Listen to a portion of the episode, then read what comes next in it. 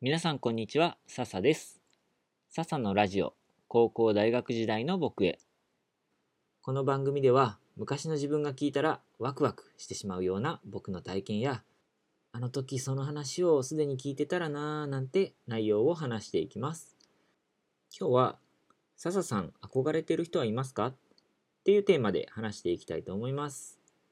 憧れてる人は？って聞かれたら僕は間違いなく松永正樹さんという方の名前を挙げます。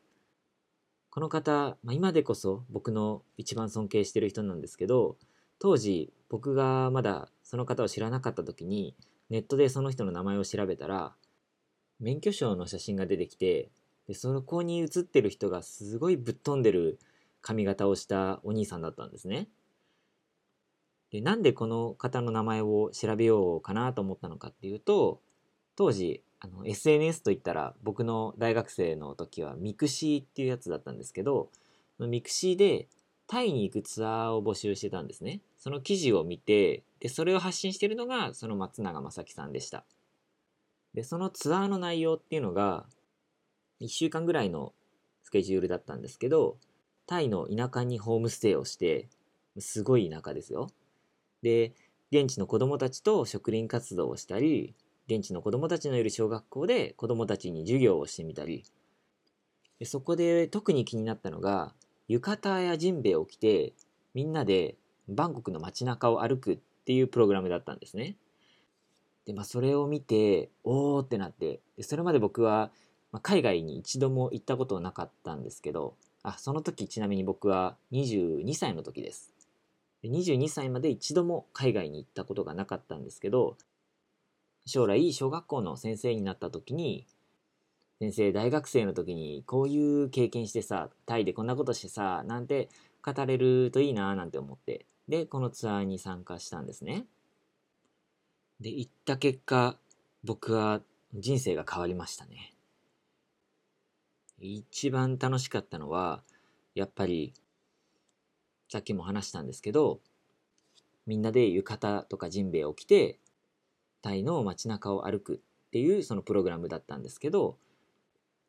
まあ普通に街中歩いてるだけなのにキャーキャー言われるし握手してって言われるし一緒に写真撮ってって言われるしなんか本当に、ディズニーランドのミッキーになったような気分だったんですね。で松永正樹さんがディズニーランドのパレードが好きだっていう話をしていてただその時に言っていたことがすごく衝撃的でパレードは見るものじゃない。自分でやるものだそんなこと言ってたんです。で当時それを聞いた時はは？って思ったんですけど、まあ、やってみたらそんなキャーキャー言われる世界が待ってたわけなんですね。でまあ普通考えてもそんなことやるか？なんて思ったんですけどでもやった先に今まで見えてなかったすごいキラキラした世界があってでなんか小学校ぶりぐらいに本当に心の底から笑顔になって笑えたような気がしたんです。まあなんかうまく表現するなら僕のちっちゃい頃から作られてきた僕を守っていた殻がなんかほんとぶっ壊れたようなそんな感じがしたんですね。それで僕は将来パプアニューギニアっていう国に移住したいななんて夢を持っていてであと、まあ、今もタンザニアっていうアフリカの国で働いてるっていうこともあって僕もいつか自分が人生を変えてもらったようにそういう経験を日本の若い人たちに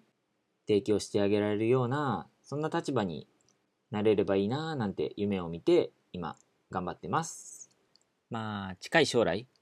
もし皆さんがパプアニューギニアのスタディツアーっていう記事を見たら多分それを企画してるのは僕なのでぜひ友達を誘って参加してみてください。参加してくれたらもう大歓迎です。僕はとても嬉しいです。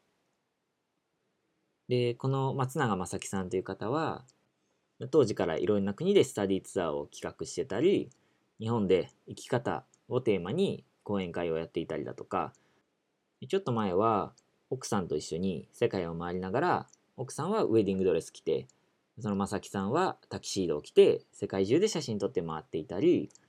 と今はめっちゃ素敵な家族の写真を撮影してで SNS に上げていたり。今度は家族をテーマに講演会をして全国を回ったりだとか。あと家族と一緒に浴衣を作るような事業をしていたり本当に好きなこととかやりたいことをとことんやっててでむちゃくちゃ素敵な方なんですね。でこんな風に僕も素敵な人生を送りたいなーなんて目標を持って生きてます。もし松永正樹さんのことを気になった方がいたらバックパックウェディングで検索すると出てくると思うのでよかったら調べてみてください。はい。ということで笹さんの憧れてる人って誰ですかって聞かれたら僕は松永正樹さんです。って答えます。ということで最後まで聞いてくれた皆さん本当にありがとうございました。よかったらぜひ他の回も聞いてみてくださいね。それではまたね。